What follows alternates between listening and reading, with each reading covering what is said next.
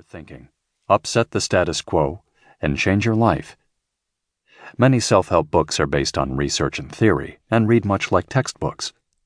This book also includes research and theory, but what sets it apart from so many of the others is that Mike Summey and Roger Dawson open up their hearts and minds to share personal stories, some very emotional, some painful, and some downright funny that have helped them develop their weekend millionaire mindsets.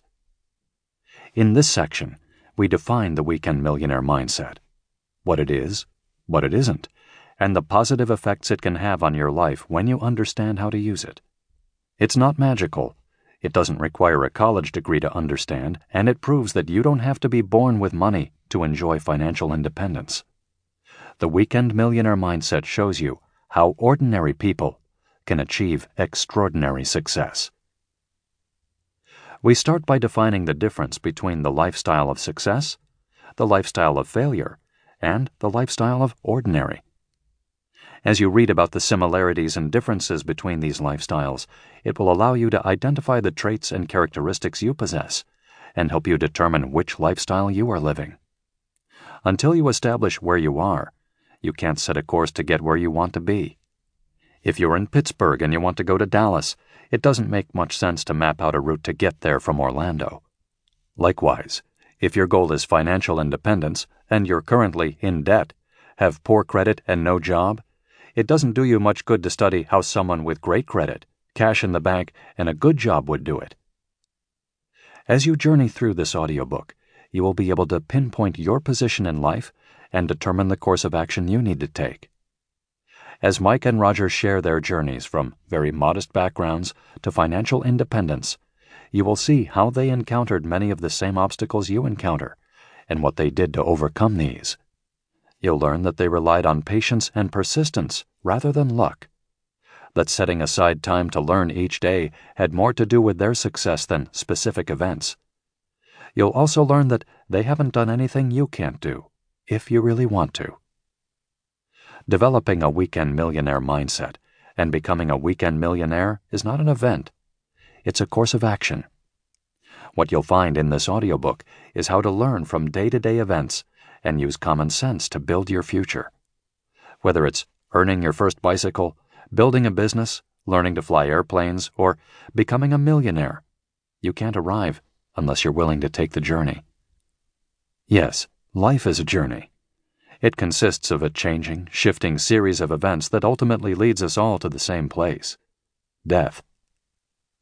While that's a sobering thought, the amount of joy and excitement, accomplishment and reward, and the peace of mind we get from the journey depend on our willingness to keep learning new skills and seeking additional knowledge.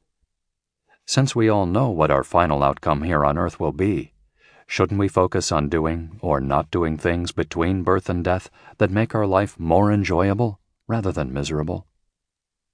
And the beauty of it all is that we get to decide how much or how little of the trip we enjoy. It all starts with our mindset how we approach problems, how we react to outside influences, how well we control our emotions, and what we decide we want from life. We get to choose whether we face the future filled with excitement and anticipation, or whether we view it with fear and despair. The Weekend Millionaire Mindset will help you to establish a roadmap to wealth and financial independence. How well you follow the map determines how well you enjoy the trip and how soon you arrive at the destination. Now, listen on, and let's begin by defining the Weekend Millionaire Mindset. Chapter 1 What is the Weekend Millionaire Mindset? One of the things that constantly astounds us about life in this great country is not so much the great contrast between the rich and poor, but the astonishing contrast between the successful and the unsuccessful. Some people seem to achieve great wealth with seemingly little effort, and all too many are unable to survive without the help of others. And this in the wealthiest country the world has ever known. All people are created equal, we are told. Look through the maternity ward window at your local hospital and look at the newborn babies. Can you tell which of them will be successful? I doubt it. They all look physically much the same, and they all have many more brain cells.